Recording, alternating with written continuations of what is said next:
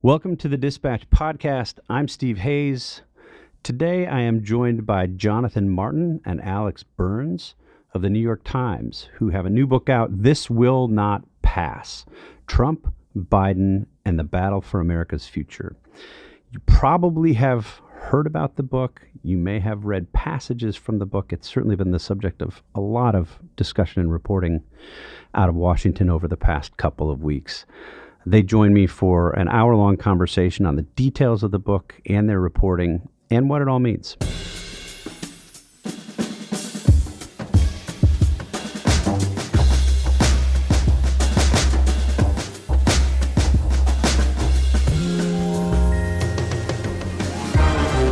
Jonathan, Alex, thanks for joining us on the Dispatch podcast.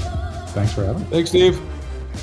Uh, I want to focus first on Republicans, then on Democrats, I want to mix in some questions about reporting and writing process, which I, I find interesting. I think our, our listeners will find interesting. And then I want to finish with a couple questions about what it all means. Uh, but I'm going to try to be sort of fast so we can get to as much. My book is totally marked up and dog eared uh, the way that a good book should be. Uh, I want to cover a lot. Uh, I want to start on January 6th.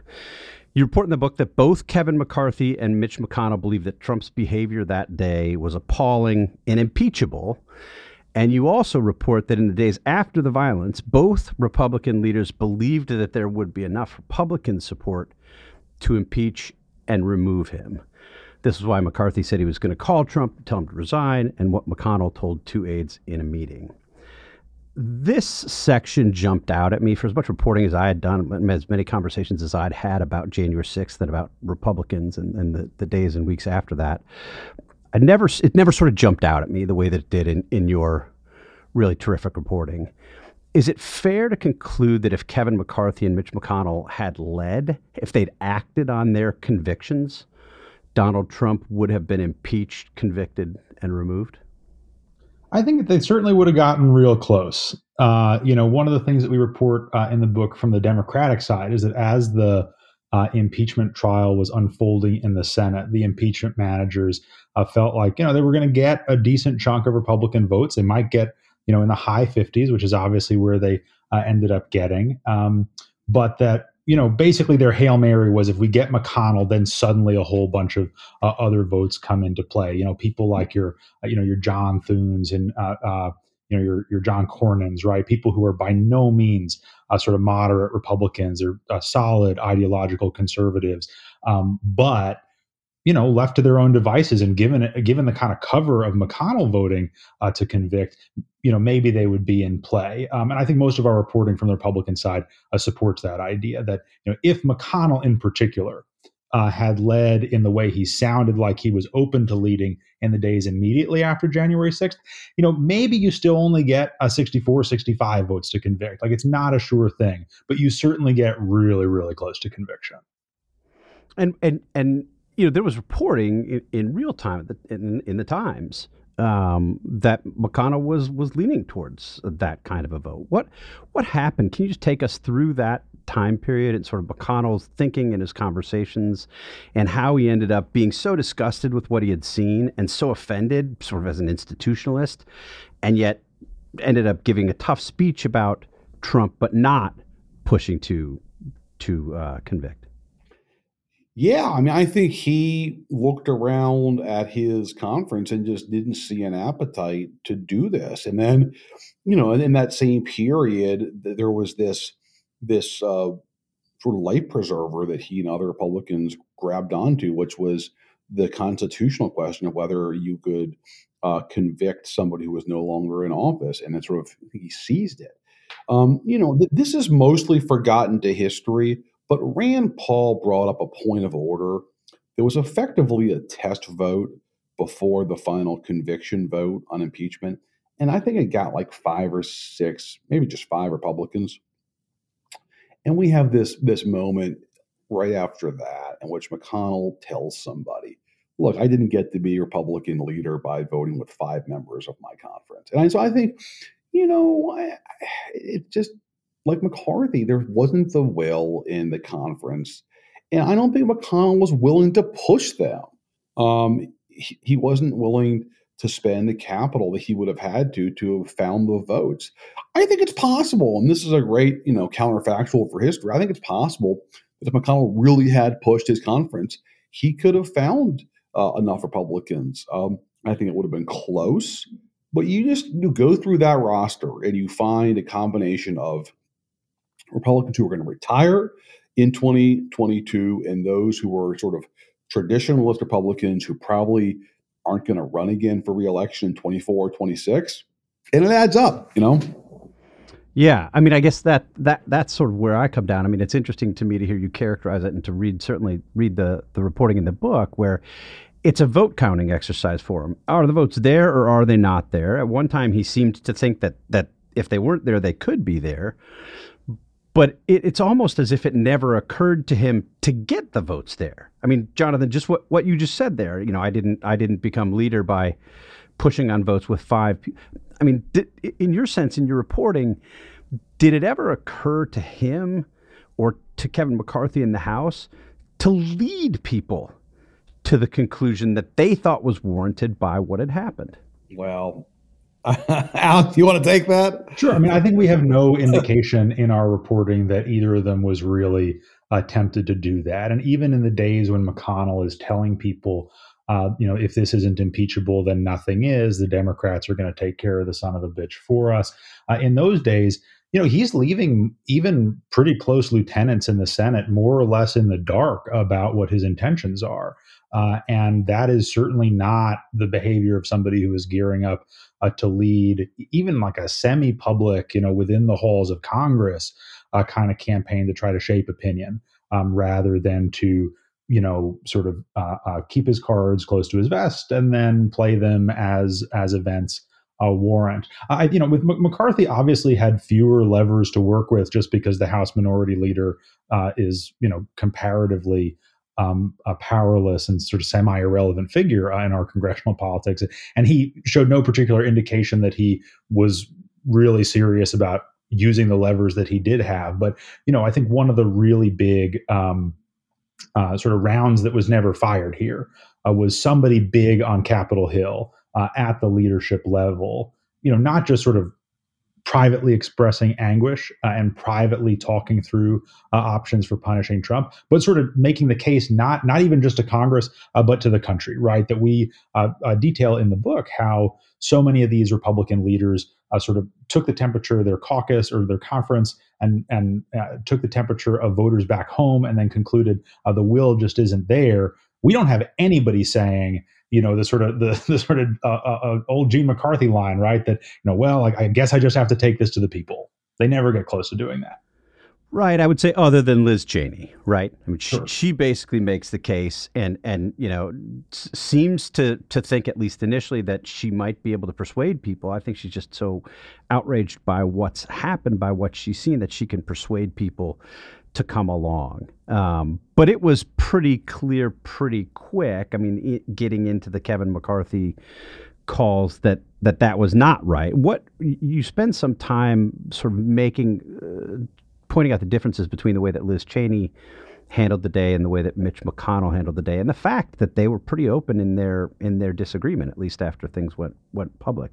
W- where was their big difference, and how much well, were they coordinating or not? I, mean, I think you have to start with yeah, the coordination was striking. I mean, I think Cheney and McConnell, and this is not reported that widely. We're talking quite a bit uh, leading up to and then on and after January 6th. They were uh, they were close allies. In fact, McConnell issues a statement in February of 21, a paper statement, sort of praising Liz Cheney as an important leader uh, in the party when when she's you know is starting to be targeted uh, by the sort of Trump forces.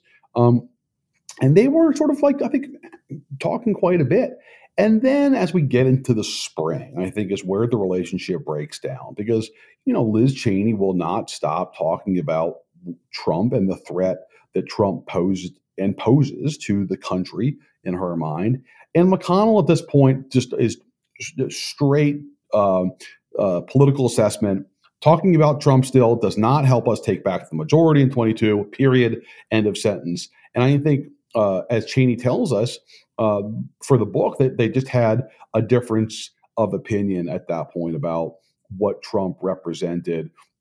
Cheney believes that you have sort of keep talking about the threat he poses, and McConnell believes uh, that you know, Trump is going to basically lose altitude, to borrow one of his favorite phrases, uh, over a period of time, and there's there's sort of no use in sort of continuing to give him oxygen by by uh, confronting him, and that that that is the root of their breakdown, Steve.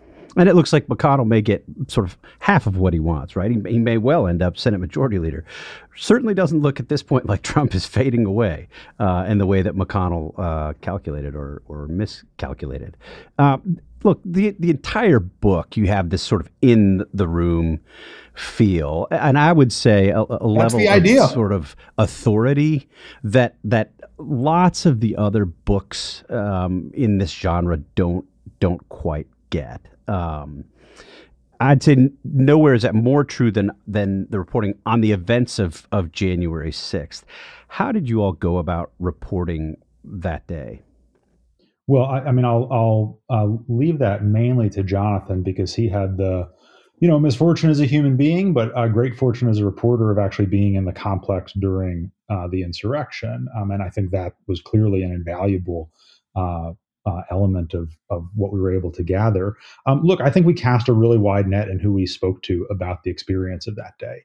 Um, we spoke uh, not just to leadership in both parties, but to the rank and file, uh, to different factions of the rank and file uh, in both parties. And you know, I think we felt going into our account of uh, the insurrection and the hours before and after the insurrection that the bar was going to be pretty high for us to tell readers something that they didn't uh, already know. That if what we ended up supplying was, you know, the tale of Pence being evacuated from uh, the Senate floor, uh, the heroism of uh, the highest profile members of the Capitol Police, that that was going to be really, really familiar to readers. Uh, and that if we were going to bring them something different and eye-opening, we needed to make the uh, both the political tension of the day much more vivid, and also needed to uh, animate the experience of individual members of Congress who truly felt and uh, uh, and with good reason uh, that their lives were in danger. Um, and so I think that's sort of broadly how we went about reporting it. But Jonathan should speak to his own firsthand uh, uh, experience of the day. Yeah, I think two things, Steve. I think one, being there. I think it's a great lesson for for journalists that you know if you're not sure whether or not to go, like usually the right answer is to go. Uh, and like I don't just mean politics. I mean like uh, a lot of different uh, beats. Um, I think just being there obviously on the sixth itself um, was important for the book, but also because of COVID shutting down our bureau and because of uh, uh, other external external factors, like I just spent a lot of time in the Capitol before and after January 6th. Uh, I think just being around there and talking to members uh, in those in those days was was helpful for um, for reporting the book. And the other point that I would make is um, you know, Robert Caro has this line of turn every page when you're doing research. Uh, I, I think what our version of that would be like contact almost every office. Um, and by that, I mean, you know, Alex said casting a wide net, like he, he's not, he's not bragging like as the old Satchel Paige page line goes, it ain't bragging if you done it. Um, look, we reached out to a lot of different people at all levels of government in Washington and beyond. And a lot of people who, frankly, just don't talk to the press that much, in part because they aren't contacted by the press or because they don't really trust the press. And we were able to sort of leverage uh, those sources uh, to get a fuller, richer picture of what we think is a really consequential period in American history. So, one of the ways in which you provided that fuller, richer picture was by obtaining audio tapes. Um, you got your hands on tapes of Kevin McCarthy telling colleagues on a phone call that he was prepared to go ask Donald Trump to resign. So, you first report this, and he denied that he'd done what you claimed he'd done. Took a shot at the New York Times, fake news, the whole thing. And then a short time later, after he kind of hung himself with his, his false denial, you released the tapes, removing any doubt that he'd said exactly what you had reported he'd said. So he lies. He gets he gets caught in a lie, and it's a bad, ugly lie. When people asked him about it and asked his allies in the House Republican Conference about it, They claimed the tapes were deceptively edited and that you'd taken him out of context. Is that true? Uh, no, it's not. Um, look, I think what our initial story about his comments said, and what the book says, uh, is that he was uh, anguished and tortured on this call. That they talked about a number of options for punishing Trump or removing him from office, including censure, including invoking the 25th Amendment, uh, and that at one point McCarthy outlined the closest thing he ever had to a plan, which was to say, "I'm going. To, I, I think I'm going to call up Trump uh, and tell him he should resign, uh, and I don't expect him to take that suggestion." And that's what we reported. That's what McCarthy uh, denied, and he specifically denied that he ever said that he was going to uh, call Trump uh, and tell him to resign. So we released the audio demonstrating that that that his denial was bogus. Um, it's not out of context uh, the context of the article, the, the context of the book uh, is totally faithful uh, to his comments. Um, you know, I think that uh, uh, he made the unfortunate mistake of issuing a categorical denial uh, of something that he quite literally said. and I think that, you know, I mean, it speaks to his character, it speaks to his political judgment. you know, I think that there probably were Republicans who might have been prepared to forgive him or look past uh, his actual comments if he had been honest up front and said, listen, we talked about a bunch of different options on that call, including resignation, but I never actually called uh, President Trump uh, and, and told him to resign, which, as far as we can determine, uh, is totally true. But he decided instead uh, to, lie, to lie and attack uh, the Times and the media and us as reporters, and that was obviously a mistake on his part. Uh, at, at, the House Republican conference a, a few days later, McCarthy, uh, by several accounts, received a standing ovation from at least some of the the GOP caucus. Do you know what they were applauding exactly? And have you talked to people who were in the room about what what the sense was in that moment? Look, I think um, there's a rallying effect uh, around Kevin McCarthy.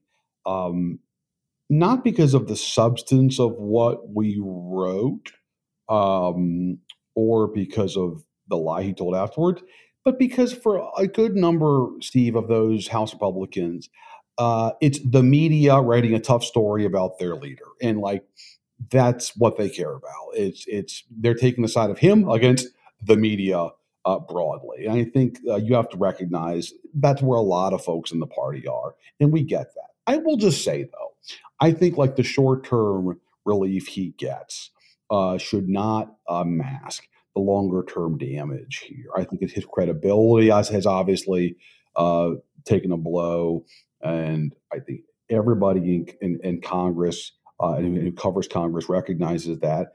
And also, you know, Kevin McCarthy is only as strong as Donald Trump lets him be. Uh, if Donald Trump decides for whatever reason that he doesn't trust McCarthy anymore or he's had enough McCarthy, that's going to create enormous problems for Kevin McCarthy. I mean, McCarthy wakes up every day not really controlling his own political fate, Steve. Yeah. Yeah, I mean, that's certainly consistent with the conversations I've had since then. I've talked to several Republicans who say, including some close allies of McCarthy, who say this uh, the standing ovation or partial standing ovation masks this growing frustration with McCarthy in the conference. Uh, one one person who's not a, a, prominent critic of of Kevin McCarthy said that he was really tired from having to defend McCarthy sort of again and again and again. And you do get the sense that that's while they're all sort of clasping hands, Trump comes out and gets McCarthy's back. They're all they're all rallying to him. That there may well be some long term uh, fallout from this that's not evident uh, right now, uh, particularly as they try to to beat up Joe Biden and, and go to the win the election. Um, so big picture question on on the Republicans and, and this moment for you. I mean, and and Jonathan, certainly you and I have have talked about this a, a lot over the, the years. I've been telling people that Republican and conservative views about this period would change once the kind of definitive histories have been written and it becomes clearer that what elective Republicans and conservative media figures were saying when they were praising Trump in public and they were doing something close to the opposite in private, which, you know, we, we uh, know, and to the extent that we can tell people, we try to tell people. But I would say that this is sort of that first cut at the definitive history. And you had Kevin McCarthy on tape. Do you think that that we're at a point where polarization is just more powerful than the truth? And if that's true, does it last beyond this moment? Well, I think we're clearly in a moment when polarization matters more than just about uh, anything else, and I think that it does. It's one. It, it is the major reason why uh, someone like McCarthy is uh, shielded from the short-term consequences of lying the way his predecessors uh, probably would not have been. It's taken such a cultural toll uh, on us as a as a people, as a political system. This the sort of notion uh, that a, a, leader would um, just sort of uh, have any sense of honor about lying and being caught in a lie is obviously long gone in most parts of uh, our political system. I do think that there is reason to believe, as Jonathan was saying before, that uh, this stuff does sort of carry a price over time, um, and that being seen as a, a fundamentally dishonest person, um, you know, the bill for that ultimately does uh, come due sooner or later. That most of these people who are uh, lying to their voters or to their uh, colleagues or to themselves about what they really think about Donald Trump um, only get away with that because they're also under the protective umbrella uh, of Donald Trump, right? That uh, the, the, the lie only lasts as long uh, as Trump allows it to last. And in a world where Trump uh, decides, I'm not saying I think this is likely, but a world where he decides, actually, I'm kind of done with politics. I'm going to spend more time with my money and my golf courses, or you know, Trump is mortal just like the rest of us, and there will be a time when he is no longer uh, the leader of the Republican Party for actuarial reasons. Um, you know, I, I, don't know that that culture of just sort of brazen dishonesty uh, persists because you don't have sort of this giant 8,000 pound political gorilla protecting you from uh, any consequences on your own side. Yeah, boy, that's, I mean, I'd say that's an optimistic view. I, I wish I shared it more um, more enthusiastically. I worry that we've gotten to the point where, eh, that because there has been such a long period of, I mean, long in relative terms, of a lack of punishment for this kind of aggressive, dishonest, some in some cases aggressive dishonesty, in some cases casual dishonesty about sort of anything and everything, things of the greatest importance and things that matter not at all. That it's hard to get back to the to to that that earlier. I mean, not that politics has has been a uh, you know a forum for honesty for for the, the, the heights of honesty over the years. I just feel like it's we've sort of reached new lows. And we'll take a quick break to hear from Tax Network USA. Do you owe back taxes? Pandemic relief is now over. Along with hiring thousands of new agents and field officers, the IRS has kicked off 2024 by sending over 5 million pay up letters to those who have unfiled tax returns or balances owed. Don't waive your rights and speak with them on your own. They are not your friends. Tax Network USA, a trusted tax relief firm, has saved over $1 billion in back taxes for their clients, and they can help you secure the best possible deal. Whether you owe 10000 $1,000 or 10 million, they can help you. Whether it's business or personal taxes, even if you have the means to pay or you are on a fixed income, they can help financially resolve your tax burdens once and for all. Call 1 800 245 6000 for a private free consultation or visit tnusa.com slash dispatch. Let me, uh, speaking of honesty, let me turn to Democrats. A lot of the reporting out of your book has has focused on what you uncovered about the the Republicans and the way that you wrote about Trump and January sixth and, and, the election and the aftermath, uh, Kevin McCarthy and the tapes. But there's some really interesting in the room reporting on Democrats too, and on, on Joe Biden, on his campaign, on uh, the early days of his presidency. Um, and and I want to spend a few minutes focused on that here. What are the things that that was really interesting, and, and I'm almost embarrassed to admit that I hadn't really thought of the framing before I, I read it the way that you guys um, put it. Was Trump sort of being open and unapologetic about the fact that he was dividing the country? Sort of said, "I'm going to be president for this chunk of the country, and for the rest of you, you know, go to hell." In effect, um, really open in his 2016 camp about, campaign about it, really open as a president about it, uh, has been open ever since about it. Joe Biden, of course, ran the opposite kind of campaign. Said he was going to bring the country back together. This is particularly in the early days of the Democratic primary, going to bring the country back together. He was a uniter in his in his inaugural. He said, "Unity is in his soul," and he hasn't done that at all. And I would say one of the things that, that the reporting brings out is the extent to which that was deliberate. He made political calculations that he knew would continue to divide the country. And I guess I'm struck by, you know, as much as I'm critical of Donald Trump for this deliberate division kind of as a as a governing philosophy and a political approach, I'm equally offended by Joe Biden, who says he's going to unite the country and really doesn't do much ever to pretend that he does.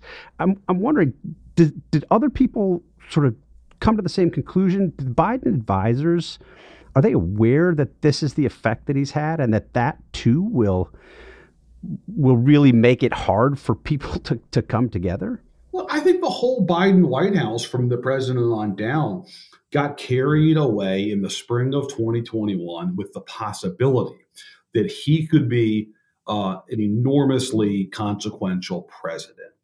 And they saw the sort of end of COVID, the potentially the end of Trump. And wow, we have this majority we never thought we'd have, thanks to Georgia.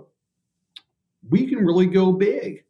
And I think it gets to the heart of the sort of tension that Biden brings to the office, which is this this sort of uh, duality of a wanting to be a unifying, healing president. His empathy gene is probably his best asset. Somebody that's going to sort of uh, bring the country uh, back after our own long national nightmare, and also he's a career you know half century politician who's always wanted this job and he wants to do big consequential things and by the way he wouldn't mind being a bigger figure on policy than barack obama uh, who is somebody who he has this rivalry with that we, that we capture in the book and he's never totally gotten over the treatment that he biden got as vice president from the obama white house so i think all of that is is sort of wrapped up, Steve, in in where Biden winds up in the spring and summer of 2021.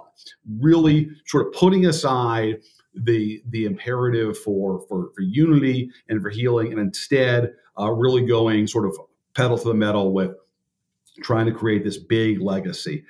A big legacy, by the way, that may be his only one, because obviously he's the oldest president in American history and somebody who may just serve one term. So that's also, I think, in the back of their minds too. Of if we want to go big, we have to do it now and get as much done as we can this year and next year before the midterms. So uh, I want to I want to get to the the spring and summer of 2021 um, and the things that he did then. Looking back to the campaign, you you all write about um, Biden taking this sort of big message of, of unity, returning the country to normal, sort of a caretaker, uh, making people feel comfortable with with him as a post-Trump remedy.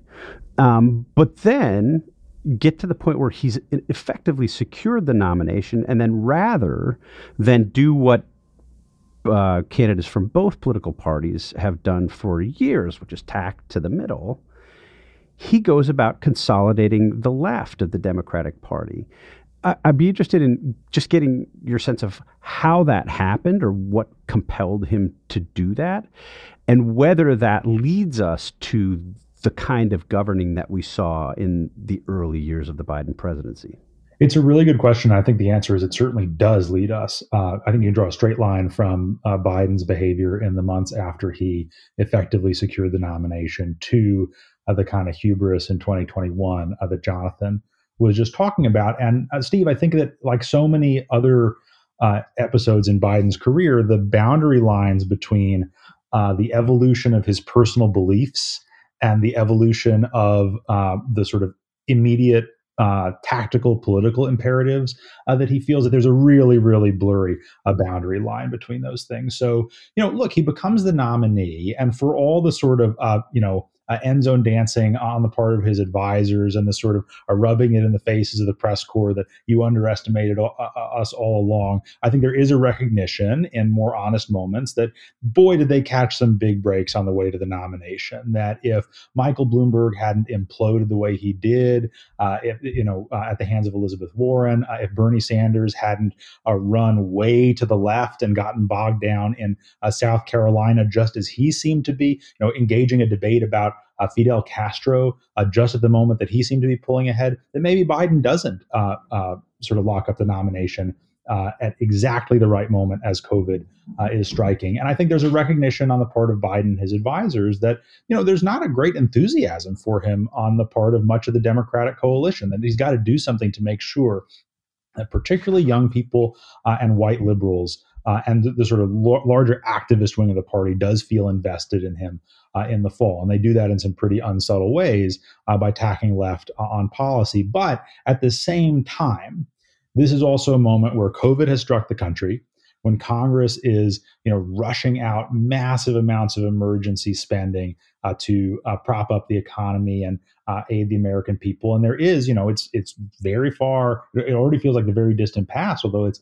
uh, two years ago. There was this extended moment in the spring of 2020 uh, where folks on the left and even folks in the in you know closer to the political center felt like this is going to change people's relationship to government, uh, you know, now and forever.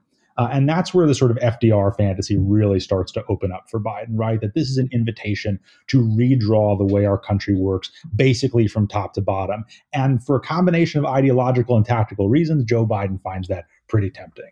Yeah, and I, and I think you know that's a really interesting answer. The, the, I think sometimes there's a there's a tendency, and I'm, I'm criticizing myself for doing this here, to want to impose on that recent history um, a kind of simplicity that just doesn't exist. I mean, and I think this comes out in the book.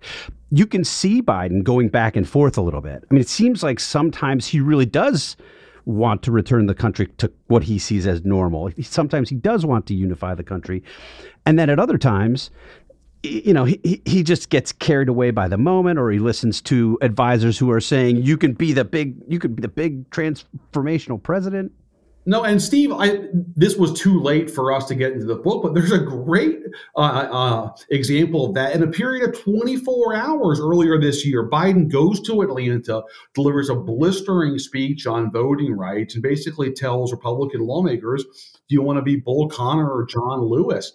And you know, the response he gets from Republicans, including Mitch McConnell, is sort of outrage. Uh, and the next day, Biden's in the U.S. Capitol and goes to McConnell's office to try to basically patch things up with McConnell. I mean, that's the two Joe Bidens right there on display in a period of 24 hours. And it's also why Democrats are so frustrated with Biden because they know he's not able to drive a consistent message. Obviously, he's trying to do so now. He's talking more about MAGA Republicans and targeting Rick Scott. But it's always this question of consistency and Biden's willingness to stay on message. And he's never been able to do that. A real fast plug we have this section at the end of the book in which Paul Begala, the, the famed Clinton strategist goes to Ron Klain and presents Klain with like a classic Clinton line, uh, which was Alex can correct me if I'm wrong here, but the Republicans are more scared of Donald Trump than they care about you, or something like that, right? You can just hear Bill Clinton saying it, you know. Um, and Klain is pretty blunt with Begala, who he's known for years. It's like, you know, Biden, that's just not Biden's thing, Paul. That's just not that's just not who Biden is, right? And like the idea of like Joe Biden out there every day laying the wood to Republicans going into the midterms, it's just hard to see, you know. And yet, that's what we have seen from him in the last couple days. He gives this speech about trying to blame Rick Scott for for for wanting to raise taxes and and Republicans for inflation, and uh, it just it it feels like it's not going to hit. And it, it's also very difficult to reconcile. I think for people who aren't paying attention to every twist and turn of, of politics every single day, people who are out sort of leading their lives, it it is totally inconsistent with the way that they remember him, or many of them remember him running for president. He was going to run as the unity guy. Uh, let me let me follow up on that that one uh, point you made. You know, there there is this conventional wisdom. I think it's it's supported by a fair amount of reporting that you know Biden continues to be pulled left by his by the advisors in the White House, by Ron Klain and others, and and you know the the the super woke young staff at the White House has sort of outsized influence. Um, and, and, that's helped really drive the direction of the Biden presidency to the left. I think there's truth to that, certainly. Um, but I also wonder just how much is Biden being sort of directionless. He's another one who doesn't seem to me, if you based on on the account in your book and, and everything I've observed over the past couple years, he's not really leading. He's just sort of being, you know, f- floating along in the in the stream of the river. Um, how much of it is Biden not sort of grasping the the reins of leadership, and how much is it uh, his staff pulling him left? How how should we understand that? So I think there's two there's two uh, things that I'd note there. One is you know people in the administration will say this. Certainly, people on the Hill will say this: is that Biden's still acting like a senator. Uh, that he's not. He doesn't see himself uh, as being in a position to command uh, certain policy direction from his uh, friends and former colleagues uh, in Congress. That he's sort of governing by trying to take the measure of where the Democratic coalition is and chart a path uh, roughly through the middle of it. But that, of course, makes him super vulnerable to the whims of you know people on the far left and people uh, who are much much closer to the political center uh, within his own party who don't uh, necessarily uh, have consistent views themselves on some of these issues. Uh, so I think that's sort of challenge number one. It's just a temperamental uh, challenge, a challenge related to Biden's basic orientation. I think the reality of the staff uh, issue is definitely true. We go into some depth in the book about sort of divisions within the Biden palace guard ideologically, but I think that ultimately you have to lay this on Biden himself, right? That it, you know, plenty of presidents have a set of. I think every president has advisors who are more ideological advisors who are uh, more pragmatic, but that ultimately it's down to the president to uh, set the agenda and set the direction of the administration. And one of the things that we, uh, I think, capture pretty uh, clearly is in the summer of 21, uh, Biden meeting with different groups from Capitol Hill and trying on the one hand to assure you know the Joe Manchins of the world, uh, and really there's only one Joe Manchin of the world, trying to uh, reassure Joe Manchin, you know, I hear you. Uh, I'm not going to make you take votes that cut against your conscience. Uh, but on the other hand, I'm meeting with uh, folks from the Congressional Progressive Caucus and telling them, you know, thank you for standing up for my entire agenda, right? And uh, giving uh, Pramila Jayapal, you know, a copy of his speech to Congress where he uh, outlines the full sweeping FDR scale domestic agenda uh, that he wanted to enact. And it's not that I think necessarily in that moment uh, Biden's being uh, dishonest with a Manchin and then later uh, being uh, dishonest with Jayapal or, or vice versa, uh, is that I think he wants to do it all, right? He wants to be Joe Manchin's friend. He wants to be FDR. Uh, he wants to get along with a Rob Portman and uh, do deals with Mitch McConnell. He wants to do it all at the same time. And obviously has found that when you're trying to do it all, uh, sometimes the result is that you don't get to do very much. I thought that the Jayapal moment was very interesting. She's the the representative who's leader of the Progressive Caucus in in the House, and you have this the, a couple of sort of scenes back to back where you have Kyrsten Sinema, the senator from Arizona, who's been uh, sort of a difficult person for Biden, um, certainly not going along with his agenda. And you have Jayapal, who could be a difficult person for Biden, but whom he seems more determined to appeal to and sort of handhold. And and that that struck me not just in that moment, but throughout the the parts of the book that are about Joe Biden is he does seem much more attuned to the the the, the needs and and interests of progressives as opposed to the centrists that many people thought he was years ago. Am I wrong to read it that way? I, mean, I don't think. I mean, look. I mean, Mitch McConnell has very strong feelings on this. He, he says, I, "I served with moderate Democrats. Joe Biden was never one of them." I, I, I think Biden is hard to anchor in any wing of the party. If you look at his career, he's kind of been wherever he thought the party's center was. Uh, you know, he was a Kennedy man early on. Uh, and then obviously when the sort of DLC rose in the early 90s, I think he was plenty comfortable with that crowd. Obviously, he wrote the crime bill when Bill Clinton was president. So I, I, just I just am not comfortable sort of putting Biden in any one ideological sort of fixed place. I do think you're right that he wants to be seen as uh, if you will, hip to the kids. Uh, one of the, the biggest Joe Biden lines is, you know, when climate change comes up, he loves to say, I wrote the first climate bill ever in Congress uh, because he just still has to prove his credentials with the current crowd.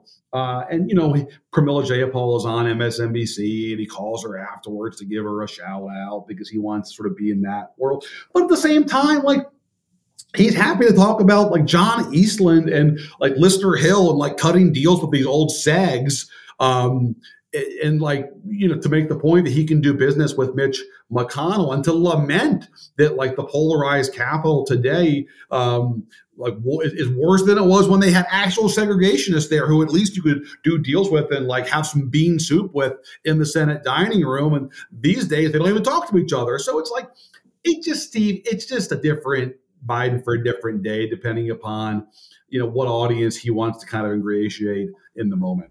You you mentioned uh, his dealings with old sags. Um, you raised Biden's age at several points in your reporting in what I would describe as a relatively gentle and and respectful manner. Um, but it's a big deal. You don't have to be a, sort of a partisan or somebody interested in cheap shots like Sean Hannity to be worried about it. Biden, when he gives these these speeches, he often has interjections that literally don't make sense. When he's speaking extemporaneously, he routinely wanders down these verbal cul-de-sacs and seems not to know how he got there and, and where he's going. How much of a concern is that uh, for the Biden advisors and Democrats in Congress that, that you spoke to for the book?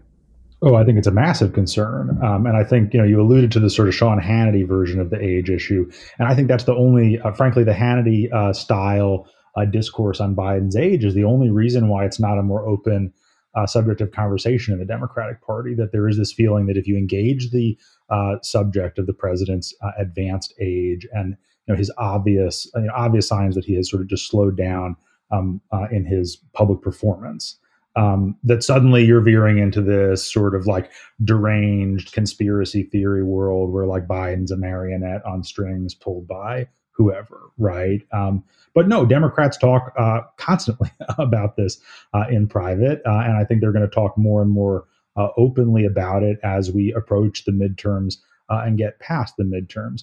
You know, I think that one of the things that um, is challenging in sort of depicting this in the book is that you know we have no indication that Biden uh, is experiencing a cognitive decline, right? We don't have scenes in our reporting uh, where people are talking to him about the infrastructure bill, and you know he thinks they're talking about like the Voting Rights Act of 1965 or something, right? Like that's not uh, the sort of category of stuff that we're talking about. But yeah, the slower to come up with uh, a name, slower to come up with specifics, uh, the verbal cul-de-sacs that you're talking about. And Steve, I think one of the biggest tells that we do get into in the book is the a real lack of uh, of travel and vigor in his salesmanship. That you know, one of the only ways that Biden would ever criticize uh, the Obama administration was talking about how the salesmanship was weak. We had great policies, uh, we just didn't sell them to the country. Or at least that's his version of it. Uh, and he said during the primaries in 20, I'm not going to let that happen again. And he has very, very much uh, let that happen again. I think when we were reporting this book, we thought that after the uh, American Rescue Plan passed, we would see Biden spend uh, most of calendar uh, year 2021 reopening schools and uh, going to groundbreakings and uh, police stations and firehouses that were funded by the law. And instead, he's uh, barely been west of the Mississippi as president. That's obviously related to his age. Yeah, and and and it's certainly. I mean, if if I'm talking to to Democrats who speak rather openly, I mean, they don't want to be quoted, but they're they're willing to talk about their concerns about this. I can imagine that that both of you, are much better sourced among Democrats than I am, uh, hear this quite a bit. I mean, and, and and Alex, we did hear just the other day an example of the kind of real miss that that you're talking about that that doesn't feature much in the book. I mean, you know, he was asked about Title 42, and he went off, and I believe he started talking about COVID and and masks, and I mean, it was just a they were two things that didn't connect at all. And I think we've seen more and more of that in such a way that I would expect this does become a pretty big issue as as uh, as we go move forward toward um, 2024. you know, the other thing I'll say about that is I think he, it's a place where he is not well served uh, by the uh, instinct of his staff to clean up uh, the sort of uh, honest but inconvenient stuff that he blurts out by then turning on the fog machine and saying, well, actually, the president wasn't saying what he was obviously saying uh, about regime change in Russia. He was saying this other thing that, like, if you look at his literal words, would make absolutely no sense, right? So they they sort of feed this impression that he's constantly uh, uh, disoriented and and not uh, talking straight, uh, even in times when he is talking extremely straight and just saying stuff that his staff wishes he wouldn't say. Yeah, let me ask one more question about the Biden administration, um, and then move to a couple big picture questions to close. You guys really detailed um, sort of the best uh, history that I've read of the the vice presidential search, the the running mate search for for Biden. One of the things that really jumps out is the extent to which Kamala Harris was willing to savage the competition, um, employing sort of third party cutouts potentially and, and, and the extent to which those on the receiving end of the criticism and the oppo leaks were well aware that it was Kamala Harris. She seems to have been willing to do just about anything to take the position, despite the fact that there were some reservations from people very close to Joe Biden to give it to her. Um, given everything that's happened since, do you think that the the people who had those reservations about Kamala Harris as vice president feel vindicated, validated in some way? Oh, privately, they definitely do. Now, I think that's the broader Democratic orbit, Steve. I think within the Biden White House, it'd be harder to, to find somebody that would straightforward say, you know, that this was a mistake. Um, but certainly among the sort of broader universe of sort of Democratic insiders and officials, yeah, you you sort of you definitely get that sense of this was this is not going well. Um, I think it's a little bit more complicated within the White House itself. I think um, uh, I think they, they have their frustrations with the vice president, uh, but th- th- there's not a contempt for her. It's more just a frustration with her. And you know what? You know why is there this sort of constant churn with her staff? Obviously, it's happened her, her whole career. You know maybe she's the problem. Um, but I think. Uh, um, that choice was made in sort of in the short term um, because everything Biden was doing in that period was with one goal in mind, which is how we beat Donald Trump. There was not some thought out plan for, oh, what's her portfolio going to be? And hey, Biden's going to be 80 years old. Can he run for reelection? Has she become the de facto nominee for us in 24? I don't think any of that was on their mind. It was more just what makes the most sense for this moment. What's safe? Right? I mean, yes, they wanted safety. It was the safest pick. It was the it was the, the, sort of I think as one person told us it was the it was the least worst option. So, so big picture question about the reporting. Uh, you know, and I, I know you've been asked this uh, before, but when you're doing a book like this and you work for the the New York Times, obviously there's this imperative to get the news out. But you held obviously quite a bit of news. I mean, the the, the tapes themselves are are sort of extraordinary. A, num- a number of t- different tapes and a number of different or recordings in a number of different scenarios. Um, first, did you? How do you do that? I mean, do you feel sort of compelled to keep it to make sure that the book does well and that there's a lot of good stuff for the book? And and how do you, as as people who are used to breaking news, avoid putting that out right when you get it? Well, in some cases, and I, I think we're not going to do sort of a like a case by case answer on this one, but in some cases, you know, you're forbidden by source agreements from putting the information out in real time. And I think one of the things uh, that any book author, I think, including present company, would uh, would confirm is that people are going to be a lot more candid with you with their on the record comments, with their uh, recollections, and with primary source materials uh, if they think it's not going to appear in the paper tomorrow uh, or on Twitter in uh, 45 seconds, right? Um, and so, you know, that was certainly a limiting factor uh, in a lot of what we did that doesn't mean it's necessarily easy for us on a sort of temperamental and constitutional level right? That this is the first book for both of us. And you know all our training is to yeah get it out uh, like right now. Um, and it there's I've been I've been with with Jonathan when he's had a scoop and he was we were on a plane. I think I've told this story before. Maybe the last time you were on we were on a plane. He had a scoop and this was before you could get on Wi-Fi on planes, and he couldn't do it, and physically shaking. Like, uh, that's like, a, uh, uh, like, one of those uh, creative sentencing things, right? It was so. I mean, it was. I felt bad. I honestly felt bad for you, but it was highly amusing uh, as someone who didn't have a scoop. But so, like, it's challenging, but it's also in a different way kind of liberating, right? If if you're told like you cannot use this right now right? You have to save this and make it count uh, in a different way. Um, well, like you know you have to go through the process of accepting uh, those constraints and just dealing with the sort of emotional uh, challenges associated with that but at the end of the day it does uh, empower you to tell a bigger kind of story Hayes, imagine being on that plane for 16 months with me and sitting I on I can't. I couldn't sitting couldn't on like uh, dynamite material, but unable to talk about it with anybody, I uh, can't and even hoping imagine. that it holds Alex, like I'm so sorry. 450 pages worth.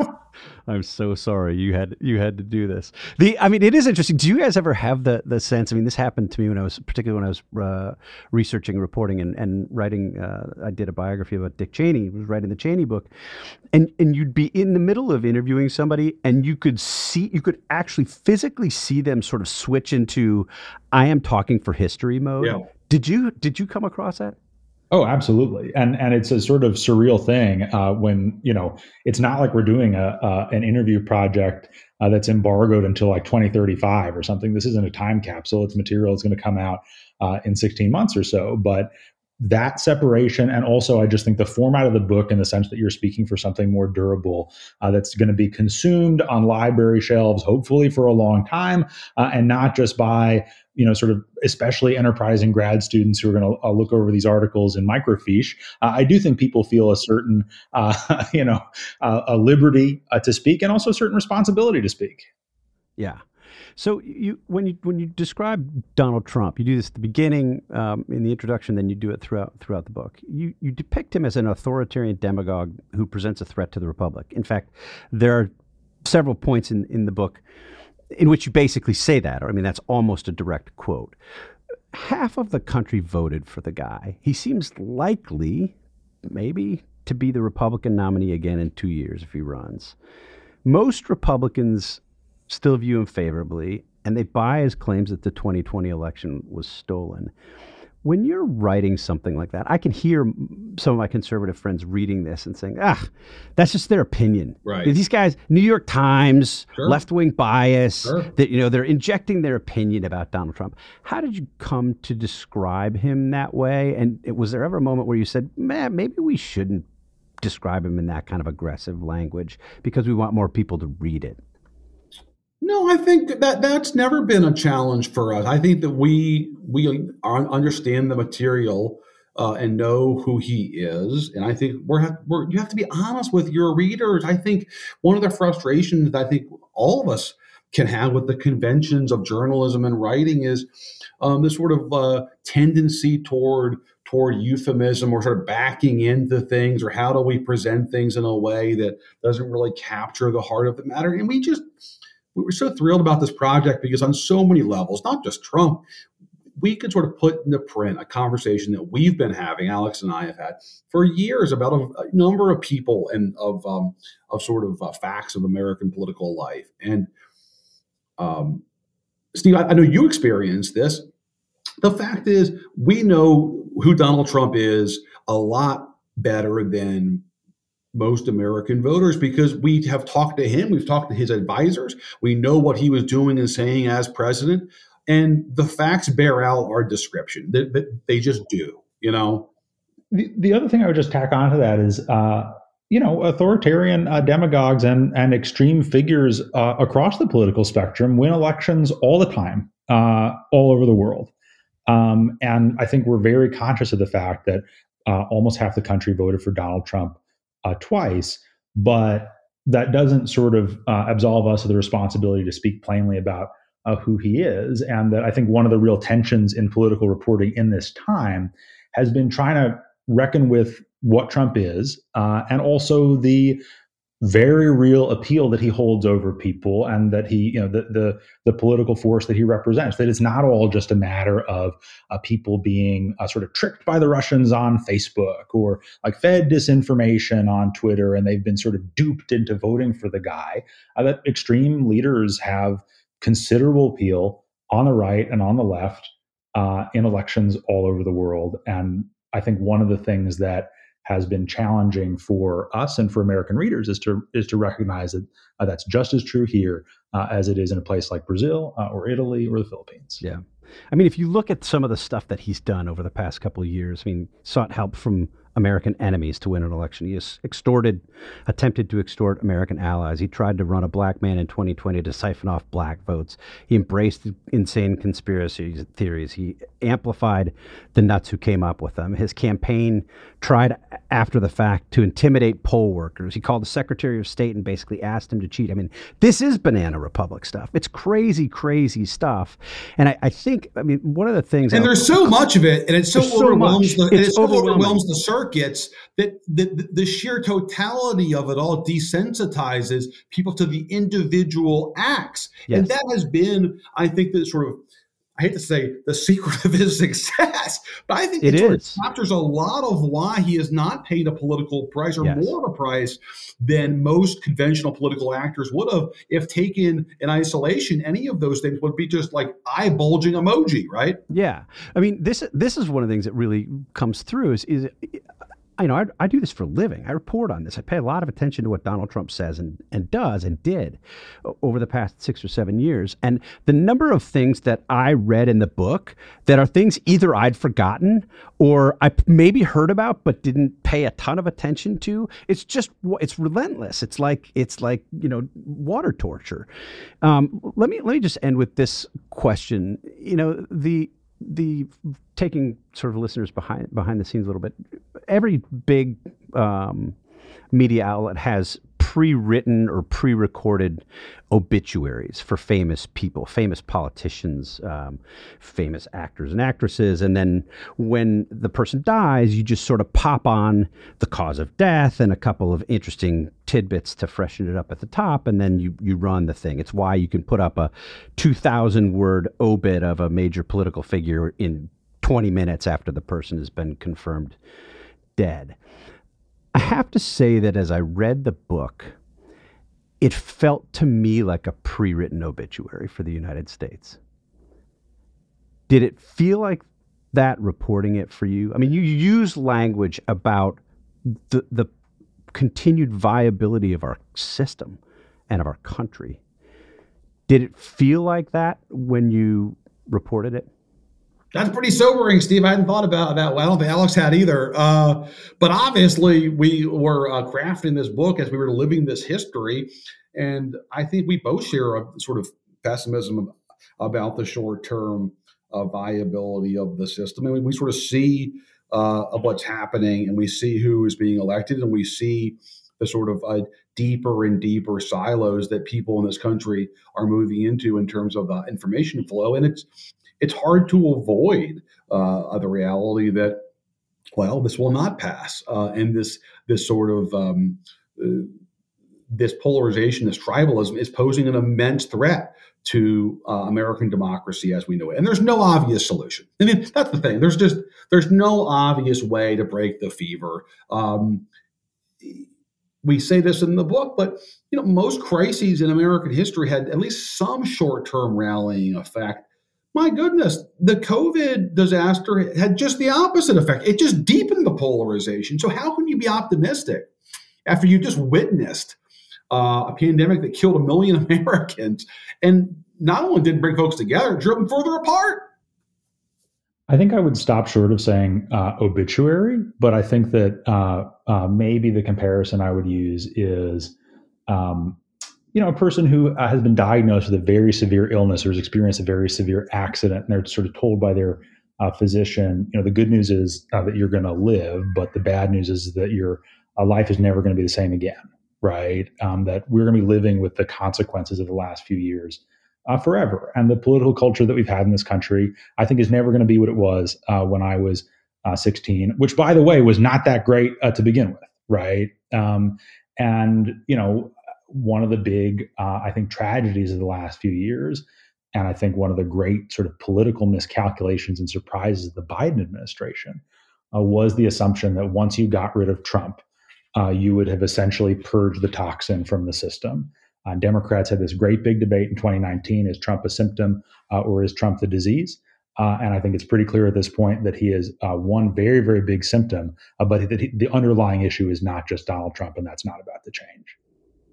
Well, arguably the most important thing you can have uh, in this kind of a situation is a, a, a real sort of fact-based rendering of what's happening, a, a, a, diagnosis based on the truth and based on facts and history, and that's what you have given us with this book. So, again, I highly recommend the book.